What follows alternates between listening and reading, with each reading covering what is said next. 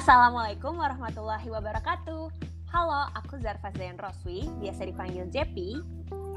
Hai, aku Faik Firni Ramadan. Kalian boleh panggil aku Faik atau Firni. Halo, aku Dwi Satriulinwi, bisa dipanggil Dipo. Hai, aku Talita Rasya, biasa dipanggil Talita.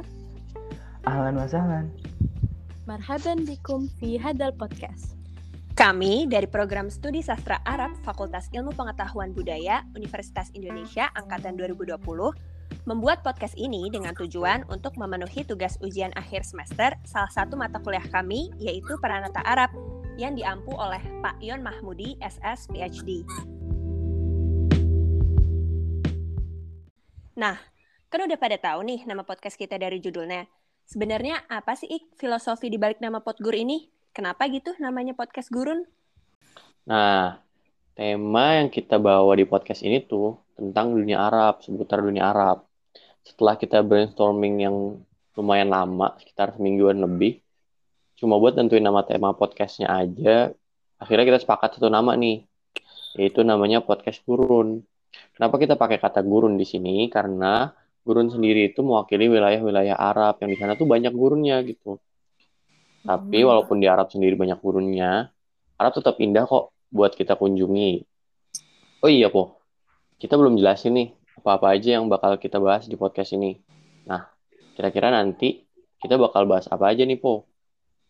Nah, jadi tuh nanti di dalam podcast ini kita bakalan bahas hal-hal seputar Pranata Arab. Kenapa sih harus Pranata Arab? Karena kalau teman-teman belum tahu, saat ini Arab sudah menjadi bangsa yang kuat dan ikut bermain dalam politik, ekonomi, sosial, dan budaya di dunia loh. Nah, karena itu, Pranata Arab punya peran yang penting untuk diketahui oleh khalayak ramai. Sebelum kita masuk ke hal-hal seputar Pranata Arab, kira-kira pengertian Pranata sendiri itu apa sih, Jack?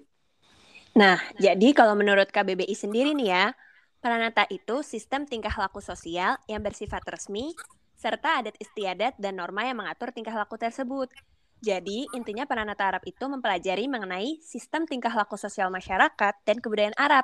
Sekarang, pertanyaannya, kenapa kita harus belajar Pranata?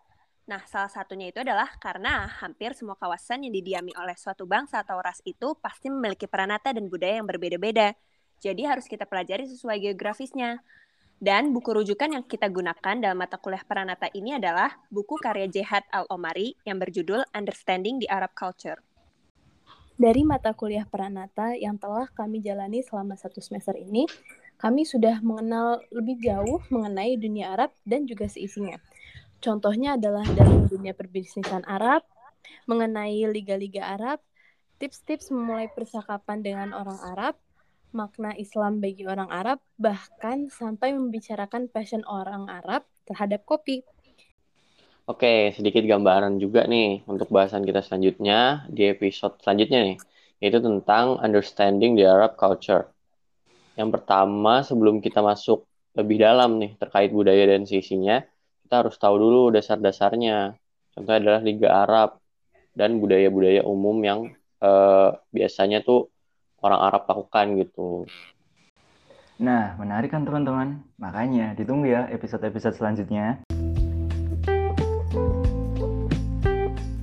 Oke deh, sekian introduction episode kali ini. Wassalamualaikum warahmatullahi wabarakatuh. Ilaliko. Ma'asalamah.